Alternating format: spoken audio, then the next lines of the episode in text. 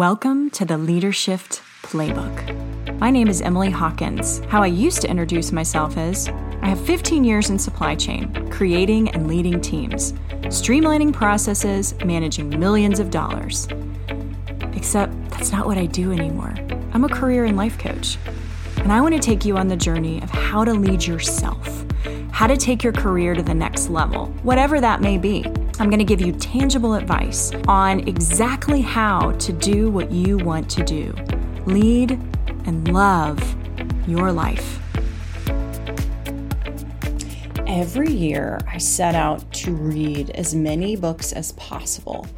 I'm obsessed with thought processes and how others learn.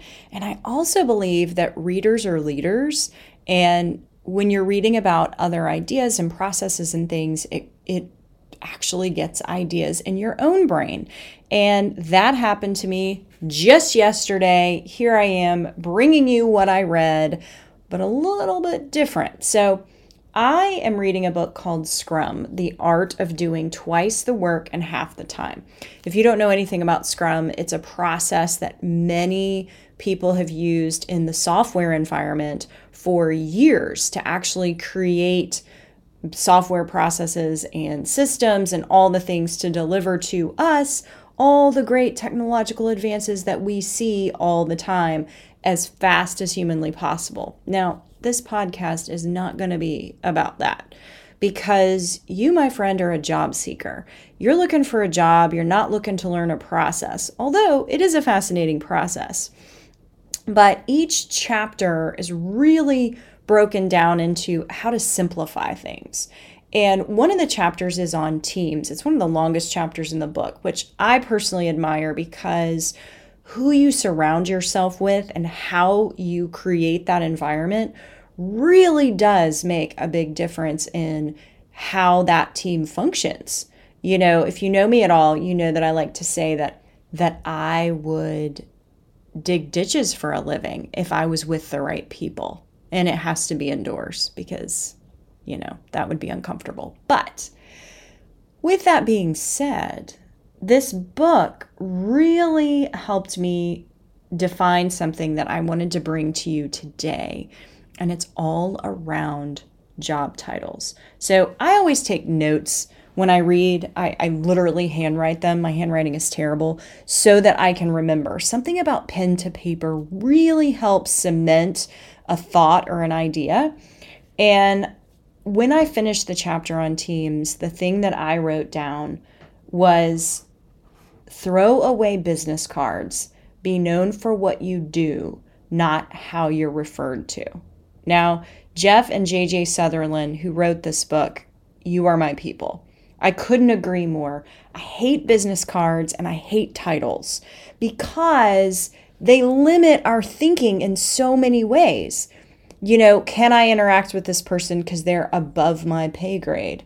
Can I go above this person? Can I be in this meeting because it's all C levels and I'm not a C level? I just feel like it breeds a level of otherness that I don't like, meaning I'm not like the others. I'm special. I'm different. And honestly, in a business, when you feel that way, that's where communication breaks down.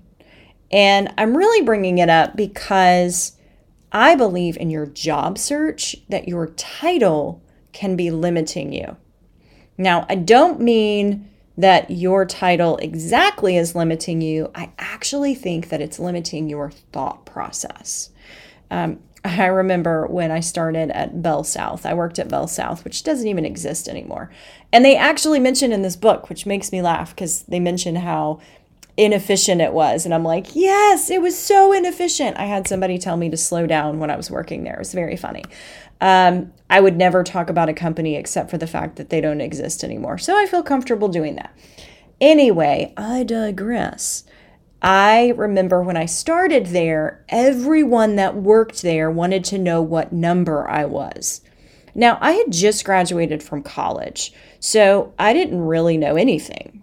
And I just knew that they were giving me a paycheck for what I felt like was like a ton of money at the time. I got to move to the big city of Atlanta from Knoxville, Tennessee. And now people are asking me what my number is. And I was like, uh, 22, because I was 22 when I moved here. Uh, and they're like, no, no, your job grade. And I don't remember. I don't remember what that is. Like I, I, I barely remember what president was what number. So my employee number just really didn't sit. But what I found out very quickly was everyone was judged by their number. So if you were this grade or that grade, people could go online and figure out what salary band you were in, how quote unquote important you were. And so that number became very important. And I was at that organization for two years and I fought to get to that next number. Uh, it makes me laugh because it's just so ridiculous. And all of that energy and all of that time can be spent doing more productive things. And I know you, dear job seeker, are actually doing those more productive things. And I want to talk about taking off the blinders of that job that job title so that you can truly see the value you're bringing and not get caught up in the number that you are, like I was back in the day. So, when I talk about a horse with blinders on, what do I mean? Well, I mean, I was hired to do X. So, I was hired to be a sales manager. So, that means in the job description that the company gave me that I do, right? You and I both know that no matter where you are hired, while there is a job description, the things that you end up doing are vastly different than what is on there. I can tell you at different jobs that I have been a project manager. I have herded cats, is what I like to call it, which is what I feel like every project manager does. God bless you all. You're amazing human beings. I have been a part of product development. I have been a part of customer success discussions and client retention discussions. I've been a part of supply chain. I have even cleaned toilets at a job. So, first of all, if I said that, well, that's not part of my job title, oh gosh, you don't want to work with those people, right? I mean, I, I don't want to clean toilets, but I'm here to say that if it moves the business forward, I'm on board with that. And that's what I signed up for. So, when you are looking for a job and you are going to sit down and write that resume, take those blinders off. While a job description is great for telling you tasks and things that you did sign up for, think broader than that. Think about every team in the organization that you've touched and how you have helped them because that is not in your job search or in your job title, sorry. It is part of who you fundamentally are. It is a gift and talent that when you embrace will set you apart because it shows that you're not just a job title. And also, the beautiful thing that no one shares with you about a resume is you get the opportunity to tell any story you want, no matter what your title was. And you get to decide what that story is. And those bullet points under that title matter a hell of a lot more than the titles that are sitting there. And all the other keywords on the document matter more than that job title that's right under your name. So take the blinders off do not get caught up in I can only do this because my job title is this. Instead, I want you to think about your overarching abilities and what you truly impact.